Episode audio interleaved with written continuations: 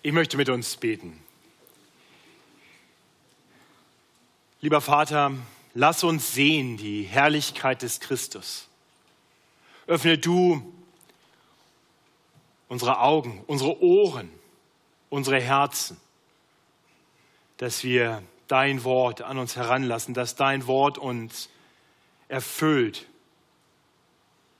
Und so gebrauche du diese Zeit, um uns immer mehr zu dir hinzuziehen, unseren Glauben zu stärken. Ja, so bitte ich dich um dein Wirken in dieser Zeit. Amen.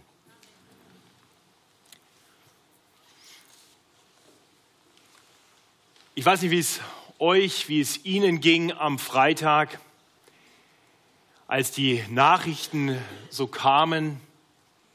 Ich war sehr beeindruckt von ja, der Art und Weise, wie Menschen scheinbar auf dieses große Unglück, auf dieses Drama reagierten. Wie auch schon bei anderen Katastrophen zuvor, gab es dann auch in München ganz schnell so diesen, diesen Hashtag, diesen Aufruf, offene Tür. Vielleicht, weiß ich nicht, war jemand unter uns, der, der nicht nach Hause kam und der irgendwo eine offene Tür fand, wo er bleiben konnte? Vielleicht magst du kurz melden. Ich weiß, ein paar waren es auf jeden Fall, weil zwei davon waren bei uns. Ähm, und ich weiß genau, ja, ja, genau. Und ich weiß, es waren andere, ich war bei Heistermann zwar jemand. Ähm, also einige haben so eine offene Tür gefunden, eine offene Tür, hinter der sie erstmal Schutz finden konnten.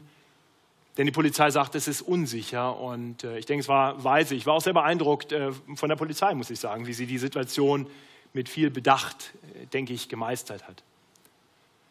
Um eine offene Tür, bei der man Schutz findet, geht es auch in der heutigen Predigt. Wir haben gerade schon die ersten sechs Verse aus Johannes 10 gehört. Und ganz zu Beginn ist dort in einem längeren Gleichnis, das die ersten fünf Verse umfasst, von einer Tür die Rede. Wir haben gerade diese Worte gehört. Wahrlich, wahrlich, ich sage euch, wer nicht zur Tür hineingeht in den Schafstall, sondern steigt anderswo hinein, der ist ein Dieb und ein Räuber. Und dann geht dieses Gleichnis weiter und greift andere Bilder auf. Und dann heißt es in Vers 6, dass die, äh, die das hörten, nicht ganz verstanden, was Jesus damit sagen wollte. Und dann greift er zwei Bilder, die er in diesem Gleichnis schon aufgegriffen hat, nämlich die von der Tür und von einem Hirten, weiter auf und erklärt sie in zwei weitergehenden Gleichnissen. Und das erste dieser beiden Gleichnisse wollen wir heute in unserer Predigt bedenken. Johannes 10, die Verse 7 bis 10. In den ausliegenden Bibeln findet sich das auf Seite 121. Da sprach Jesus wieder. Wahrlich, wahrlich, ich sage euch, ich bin die Tür zu den Schafen. Alle, die vor mir gekommen sind, die sind Diebe und Räuber, aber die Schafe haben ihnen nicht gehorcht. Ich bin die Tür. Wenn jemand durch mich hineingeht, wird er selig werden und wird ein- und ausgehen und Weide finden. Ein Dieb kommt nur, um zu stehlen, zu schlachten und umzubringen. Ich bin gekommen, damit sie das Leben und volle Genüge haben sollen. Dieses kurze Gleichnis lehrt einen im Prinzip ganz einfachen Punkt. Es lehrt uns, dass Jesus allein die Tür zu einem wahrhaft gesegneten Leben ist. Er ist diese Tür, durch die wir gehen müssen. Und ich möchte eigentlich nur diesen Satz entfalten in der Predigt, wirklich in drei Schritten. Jesus allein ist die Tür, dann zweitens zu einem gesegneten Leben und dann drittens, durch den wir gehen müssen. Das ist die Struktur der Predigt. Und ich habe keine Folien, weil ich denke, sie ist so einfach und der Text ist so kurz dass man dem sicherlich so gut folgen kann. Jesus allein ist die Tür. Das wird in Vers 7 gleich ganz deutlich. Da spricht Jesus und sagt, ich bin die Tür zu den Schafen. Alle, die vor mir gekommen sind, die sind Diebe und Räuber. Er allein ist die Tür. Das ist, das ist eine sehr exklusiver, ein sehr exklusiver Anspruch, den Jesus hier erhebt. Ich bin die Tür, alle anderen Diebe und Räuber. Nun, ich selber habe mich von Kindheit an dem christlichen Glauben zugehörig gefühlt. Ja, ich, bin, ich bin getauft, als Baby, bin konfirmiert, als Jugendlicher. Ich habe mich nie woanders zugeordnet. Aber ich habe immer gedacht, es gibt viele mögliche Türen.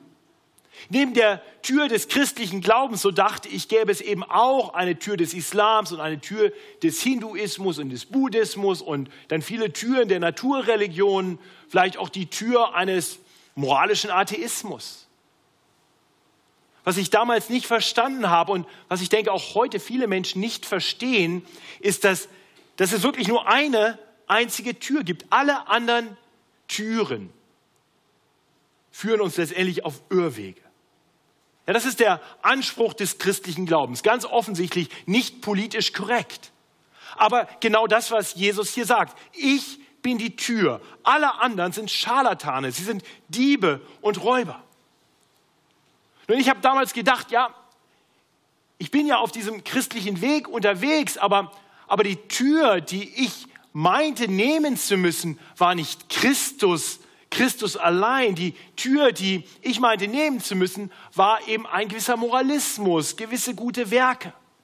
Und deswegen war für mich ist dann auch gar nicht so wichtig, wie sich die Tür genau nennt, solange es letztendlich dahin führt, dass wir ein halbwegs vernünftiges Leben führen. Ich denke, das war genau das, was die Menschen, die vor Jesus kamen, eben auch lehrten. Jesus spricht hier in den Kontext hinein, wo es vorher einen Streit mit Schriftgelehrten und Pharisäern gab, die sich sehr auf die Gebote konzentrierten. Und das, was Jesus hier sagt, ist, schaut, die, die führen euch auf einen falschen Weg. Das sind Diebe und Räuber, denn sie enthalten euch das vor, was es nur bei mir gibt.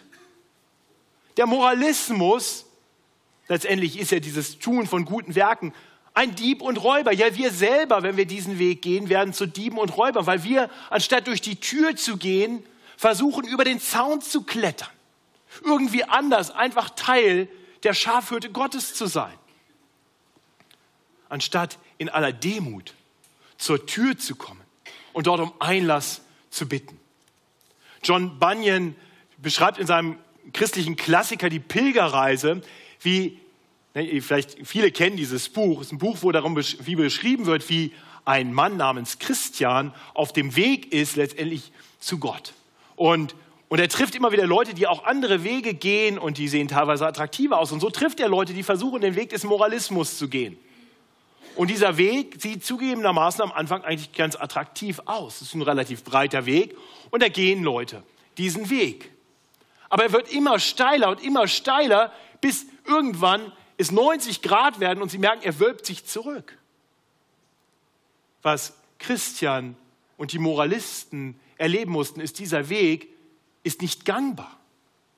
Und genauso wenig funktioniert jeder andere Versuch, durch bestimmte Leistungen, durch zeremonielle Riten, durch religiöse Handlungen zu Gott zu kommen, zur Herde Gottes zu kommen. Kein Mensch schafft das, weil der Weg für uns versperrt ist.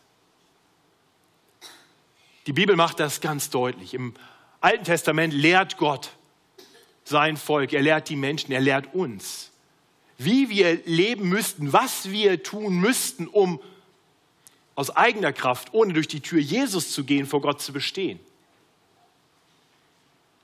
Und wer sich auch nur ein bisschen mit den Gesetzen Gottes auseinandergesetzt hat, der weiß, wir alle sind Gesetzesbrecher.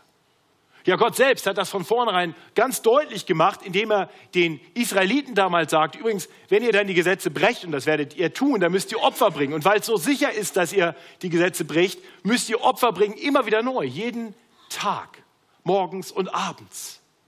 Aber letztendlich Zugang zu Gott verschafft euch das noch nicht. Gottes Gegenwart in Israel war symbolisiert durch das Allerheiligste im Tempel. Ein Ort, der geschützt war durch einen dicken Vorhang. Und da konnte niemand hin.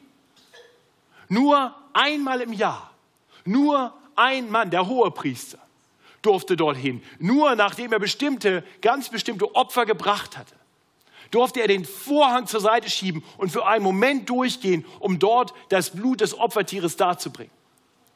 Und dann ging er wieder raus.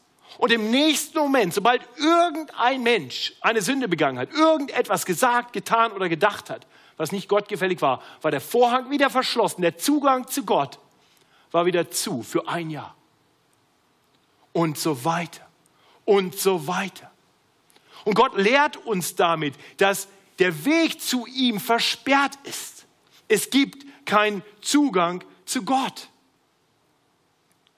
Die Tür war verschlossen. Und das war die Botschaft, die die Israeliten damals hören mussten. Das ist die Botschaft, die wir alle verstehen müssen. Wir können nicht zu Gott kommen. Und deswegen, weil Gott uns aber doch bei sich haben möchte, kam er zu uns. Er kam, Jesus Christus, der hier redet, ist der ewige Gott, der Mensch wurde, der die Herrlichkeit beim Vater verließ, wo er vollkommenen Zugang hatte zum Vater, ja ewige Gemeinschaft.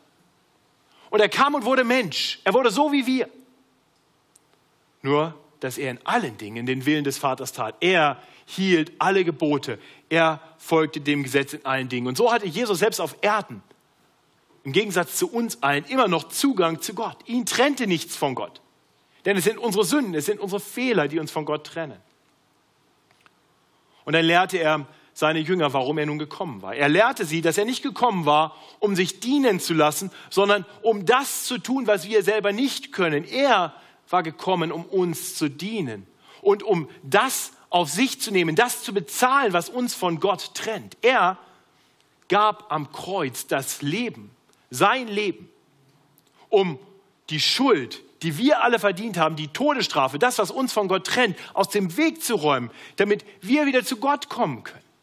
Er hat damit die Tür aufgemacht, damit Menschen wie du und ich zu Gott kommen können. Und Gott hat das bestätigt. Als Jesus am Kreuz starb, da riss am Allerheiligsten, im Vorhang im Tempel, riss dieser Vorhang in zwei. Und Gott dokumentierte damit, der Zugang zu Gott ist jetzt wieder offen. Wir können zu Gott kommen. Die Tür steht offen. Sie steht offen jedem, der eben nicht versucht, seinen eigenen Weg zu gehen, sondern der in Demut seine Hilfsbedürftigkeit eingesteht. Der sagt, ja, ich brauche, ich hätte die Todesstrafe verdient, ich hätte verdient, dort am Kreuz zu sterben. Aber ich vertraue darauf, dass Jesus das für mich gemacht hat. Ich komme zu ihm im Vertrauen darauf, dass er allein den Weg freimachen kann zu Gott. Die Tür steht jetzt offen. Denn Jesus ist die Tür und er lädt uns ein. Aber ihr Lieben, die Versuchung anderer Wege, die ist real und die ist real auch im Leben von Christen. Auch wir Christen tendieren dazu, anstatt immer wieder in Demut zur Tür zu kommen, zu Jesus zu kommen, anzufangen, uns mehr auf andere Dinge zu verlassen. Wir lechzen förmlich, so sind wir gepolt. Wir lechzen nach Morallehren, nach Gesetzen. Wir lechzen danach, dass uns einer sagt, was wir tun sollen. Wir wollen etwas machen. Wir wollen unser Schicksal in die eigene Hand nehmen, vielleicht mit Gottes Hilfe. Aber letztendlich wollen wir praktische Tipps, Ratschläge, wie wir jetzt leben sollen. Und Gott sagt uns, nein, komm zur Tür, komm immer wieder zur Tür. Komm zu mir, vertrau darauf, dass, dass deine Wege nie funktionieren werden. Was dich wirklich verändern wird, was dich wirklich immer mehr umgestalten wird, sind nicht deine Bemühungen, sind nicht meine Ratschläge, meine Tipps. Nein, was du brauchst, ist, dass du Christus immer mehr in den Blick bekommst. Weil wenn du auf ihn schaust, wenn du ihn erkennst in seiner ganzen Herrlichkeit, dann tut das was mit dir. Dann rührt dich das an. Dann führt es dazu, dass du Sünde mehr hast und sie nicht mehr tun willst. Dann führt es dazu, dass du mehr so sein willst wie er. Wirkliche Veränderung geschieht eben nicht durch Gesetze, durch Morallehren. Wirkliche Veränderung kommt dadurch, dass wir zur Tür kommen, zu Jesus kommen. Immer und immer wieder. Nehmt euch in Acht vor Dieben und Räubern. Vor jedem, der euch nicht den Weg des Evangeliums weist, auch wenn ihre Reden süß wie Honig sind, wenn sie euch einen leichteren Weg versprechen. Sie sind Diebe und Räuber. Der Weg, den sie euch weisen, führt nicht zu einem gesegneten Leben. Und das ist der zweite Punkt dieser Predigt. Jesus allein ist die Tür zu einem gesegneten Leben. Ich lese weiter ab Vers 9. Ich bin die Tür. Wenn jemand durch mich hineingeht, wird er selig werden und wird ein- und ausgehen und Weide finden. Ein Dieb kommt nur, um zu stehlen, zu schlachten und umzubringen. Ich bin gekommen, damit sie das Leben und volle Genüge haben sollen. Ja, also Jesus sagt uns hier, der Schritt durch die Tür lohnt sich. Wer im Glauben zu Jesus Christus kommt, wer ihn als seinen Herrn anerkennt, wer ihn anerkennt als den, den er braucht, als seinen Retter. Wer so durch die Tür geht, wer eingeht, durch ihn hindurchgeht, der wird selig werden, er wird ein- und ausgehen und Weide finden. Und diese drei Begriffe, die möchte ich uns kurz etwas verdeutlichen. Was ist damit eigentlich gemeint? Das erste, was hier steht, ist, wer zu Jesus kommt, wird selig werden. In einer Übersetzung heißt es, und das ist vielleicht für uns leichter zu verstehen, wird gerettet werden. Wir werden gerettet. Wir brauchen Rettung. Das ist die Botschaft der Bibel. Wir sind in einer unsicheren Welt und wir sind selber in großer Gefahr. Wir brauchen Rettung, die wir nur finden, wenn wir durch die Tür gehen. Denn draußen wird eines Tages, erst werden der Diebe und Räuber sein und eines Tages wird dort das Gericht Gottes stattfinden. Wer in den letzten Monaten hier war, hat unsere Predigtserie durch ähm, die ersten elf Kapitel der Bibel mitbekommen. Wir haben da unter anderem in mehreren Predigten über die Flut nachgedacht. Wir haben darüber nachgedacht, wie die Menschen damals nur eine Chance hatten, gerettet zu werden, nämlich durch die Tür in die Arche hineinzugehen. Und dann ging die Tür zu.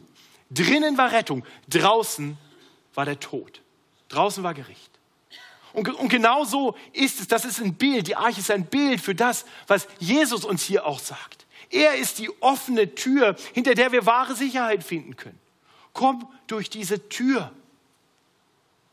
Nur wer durch die Tür geht, wird selig werden. Bei Jesus sind wir sicher geborgen, jetzt und für alle Ewigkeit. Das Zweite, was Jesus dann verspricht, ist, dass alle, die zu ihm kommen, alle, die hineingehen, ein- und ausgehen werden. Das ist ein Bild für die Freiheit. Dafür, dass Schafe nicht irgendwo eingepfercht sind, sondern dass sie sich frei bewegen können. Ich habe am Freitag noch gedacht, Mensch, das wird jetzt ein bisschen schwerer zu erklären, ein- und ausgehen. Da kommen wir, das, das macht für uns jetzt nicht viel Sinn, aber seit Freitagabend ist dieses Bild auf einmal ganz klar. Nicht? Auf einmal war kein Ausgehen mehr. Wir waren eingesperrt. Wir sollten nicht mehr raus. Draußen war gefährlich. Wir, wir konnten uns nicht mehr frei bewegen, weil jemand alles unsicher macht. Und das ist hier ein Bild für die Freiheit, die es eben nur bei Jesus gibt. Wer zu Jesus kommt, der ist wirklich frei. Eine der großen Lügen über den christlichen Glauben ist es, dass es, dass es Menschen einengt, wenn sie unter die Herrschaft Jesu kommen. Aber das ist natürlich absoluter Quatsch. Jesus liebt uns so sehr, dass er bereit war, für uns zu sterben. Er ist ein, ein vollkommen guter Herr. Und unter dieser Herrschaft, unter seiner Herrschaft zu leben, das ist wahre Freiheit. Und das müsste uns eigentlich klar sein. Ja, wir, wir alle leben ja in einem Land mit einer mehr oder minder guten Regierung, in der wir Freiheit haben. Und ab und zu hören wir davon, was passiert, wenn ein Land keine Herrschaft mehr hat, keine Regierung mehr hat. Das nennt sich Anarchie. Und das klingt im ersten Moment nach großer Freiheit, weil jetzt kann jeder tun und lassen, was er will. Aber möchtest du in einem solchen Land leben?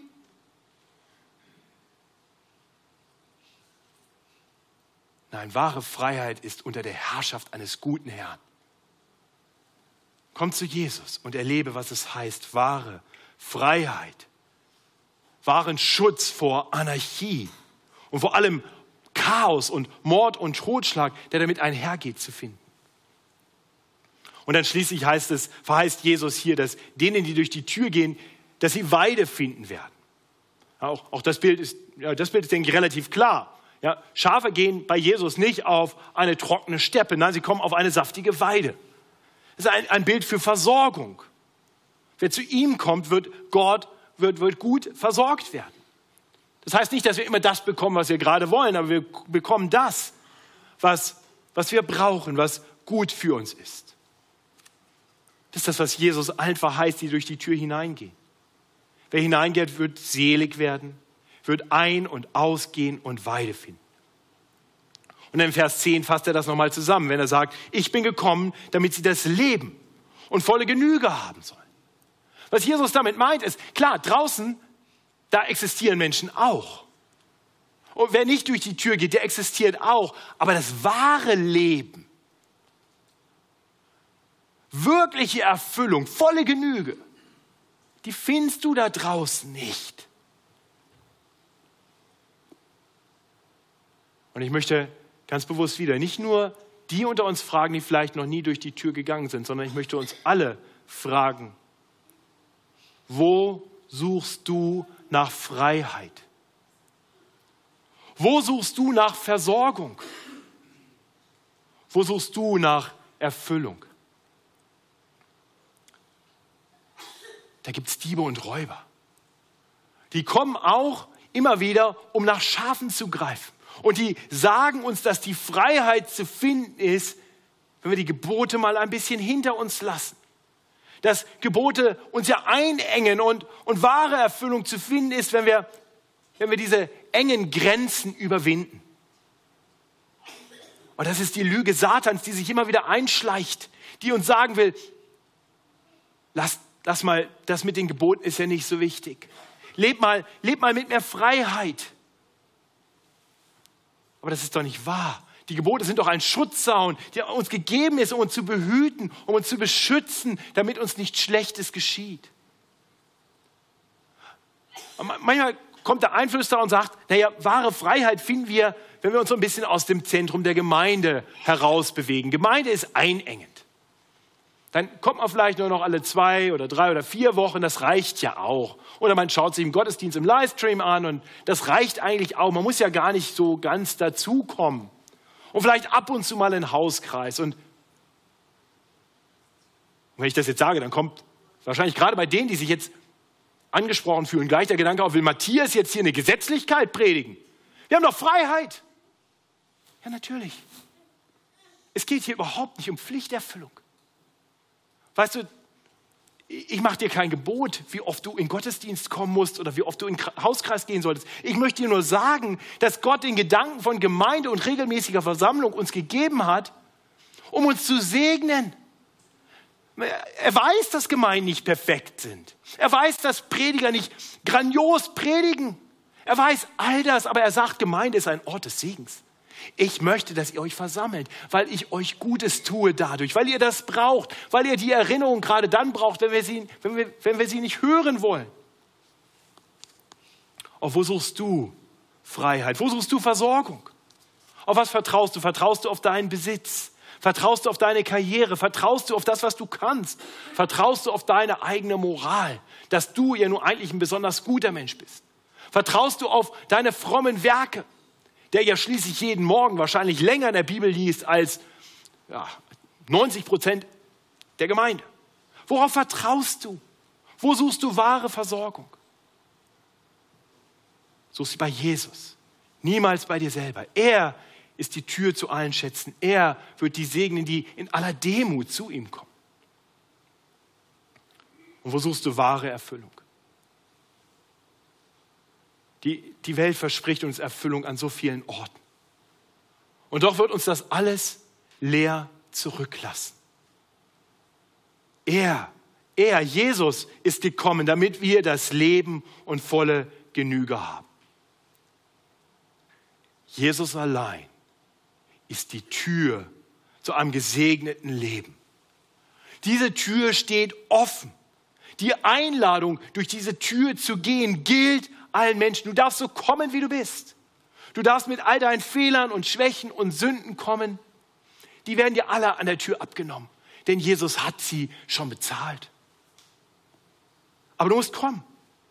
Und das ist der dritte Punkt unserer Predigt.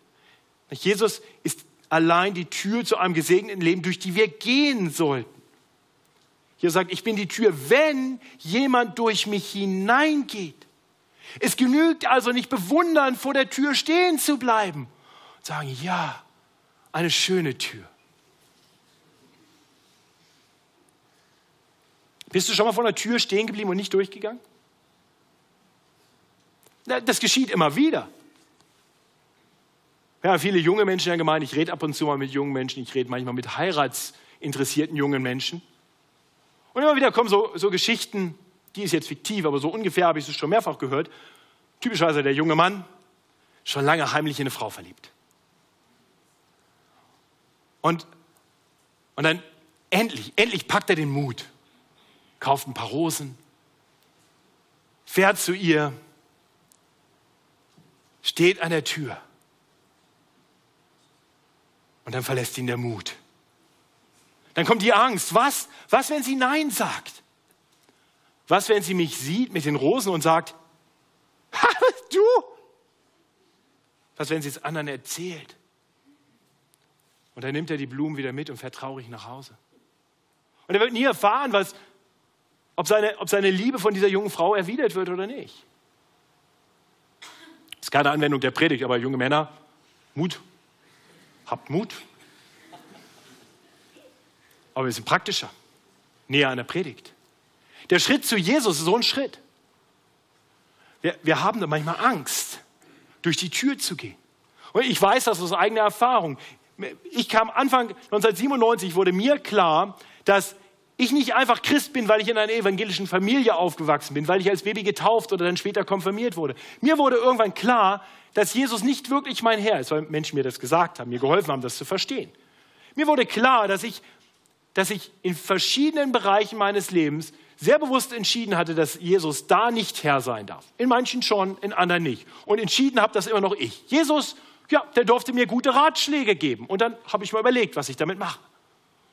Und so nach, einem, nach gut einem Jahr wurde mir klar, dass Gott nicht zufrieden damit ist, dass er nicht nur Ratgeber sein will, sondern dass er der Herr meines Lebens sein möchte.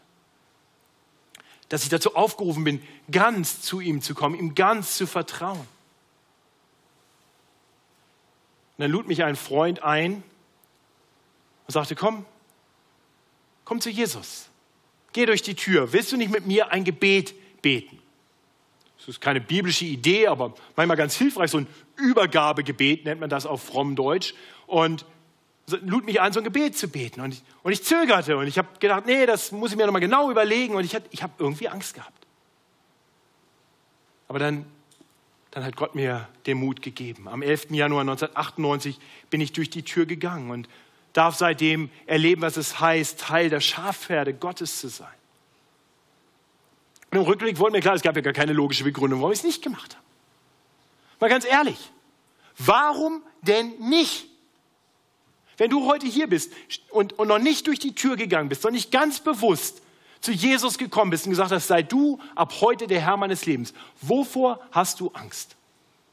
Wenn seine Zusagen nicht stimmen, wenn er kein Gott ist, der segnet, wenn er nicht, überhaupt nicht da ist, wenn das alles eine Lüge ist, ja, dann bist du einfach durch eine Drehtür gegangen und spielt auch gar keine Rolle. Aber, aber weißt du, wenn du durch diese Tür gehst, erst dann wirst du sehen, was dahinter ist. Komm, komm, geh durch die Tür. Komm durch die Tür. Ich kann dir sagen, ich persönlich habe erlebt, dass wahrer Segen nur hinter der Tür ist. Ein, ein Frieden in meinem Herzen. Eine, eine neue Form von Gelassenheit und Geborgenheit. Nun, Jesus verheißt uns nicht, dass hinter der Tür es immer nur alles wunderbar ist. Ja, wir leben immer noch in einer Welt, in der viele Räuber und Diebe rumlaufen. Wir leben in einer Welt, wo es verrückte Amokläufer gibt. Wir leben in einer Welt, in der es keine absolute Sicherheit gibt. Aber wir leben in einer Welt, wo es aufgrund der Gnade Gottes hinter der Tür Jesus ewige Sicherheit gibt. Wer zu Jesus kommt, hat nichts mehr zu fürchten. Denn selbst wenn er sein Leben verliert, wird er ewig sein in der Gegenwart Gottes. Komm zu Jesus. Bleib nicht vor der Tür stehen. Da draußen sind hungrige Löwen. Da draußen sind Wölfe. Da sagt die Bibel immer wieder. Und die wollen dich locken und die erzählen dir nette Geschichten. Aber weißt du was? Die kommen, um zu stehlen, zu schlachten und umzubringen. Und so möchte ich dir noch einmal die Worte Gottes lesen. Jesus spricht. Ich bin die Tür zu den Schafen. Alle, die vor mir gekommen sind, die sind Diebe und Räuber. Aber die Schafe haben ihnen nicht gehorcht. Ich bin die Tür. Wenn jemand durch mich hineingeht, wird er selig werden und wird ein- und ausgehen und Weide finden. Ein Dieb kommt nur, um zu stehlen, zu schlachten und umzubringen. Ich bin gekommen, damit sie das Leben und volle Genüge haben werden. Komm durch die Tür. Und dann komm immer wieder zu der Tür. Lass dich nicht abbringen von der Tür. Bleib nah bei ihm. Dieser Text geht weiter, indem Jesus erklärt, dass er, der die, gute, die Tür zu den Schafen ist, er auch der gute Hirte der Schafe ist. Komm zu ihm und bleib bei ihm. Am Freitag gab es viele offene Türen, hinter denen wir Schutz gefunden haben, aber wahren Schutz, ewigen Schutz finden wir nur bei Jesus. Ich möchte beten. Himmlischer Vater, danke, dass du in diese Welt gekommen bist durch deinen Sohn Jesus Christus. Herr, wir erkennen oft gar nicht, wie kaputt diese Welt ist und wie kaputt wir selber sind. Ab und zu wird uns das auf grausame Weise vor Augen geführt. Herr, und ich danke dir, dass du gekommen bist, um diese Welt zu überwinden, um Menschen aus dieser gefallenen Welt und aus ihren eigenen Sünden herauszuretten. Herr, ich danke dir dafür, dass du in deiner großen Gnade mir diesen Glauben geschenkt hast. Ich danke dir für die vielen Geschwister, die heute hier sitzen, die nur Geschwister deshalb sind, weil du sie zu Kindern deiner Familie gemacht hast, weil du ihnen Glauben geschenkt hast. Und ich bete für alle, die noch nie durch die Tür gegangen sind. Herr, ich bete, dass sie nicht zögern, sondern kommen. Und Herr, ich bekenne dir, dass ich viel zu oft, nachdem ich durch die Tür gegangen bin, mich wieder auf mich selbst verlasse. Über Zäune kletter und ein Dieb bin, weil ich denke, mir Dinge aus eigener Kraft nehmen zu können, Dinge auf meine eigene Weise lösen zu können. Herr, vergib uns unsere Schuld. Vergib uns, dass wir so oft auf uns selbst vertrauen. Dass wir so oft ja genau danach suchen, dass uns jemand sagt, wie ich jetzt alleine weitergehen kann. Führ uns immer wieder zu deinem Kreuz, auf dass wir staunen über deine Liebe, dass wir erkennen, dass wir nur durch das Kreuz vor dir bestehen können.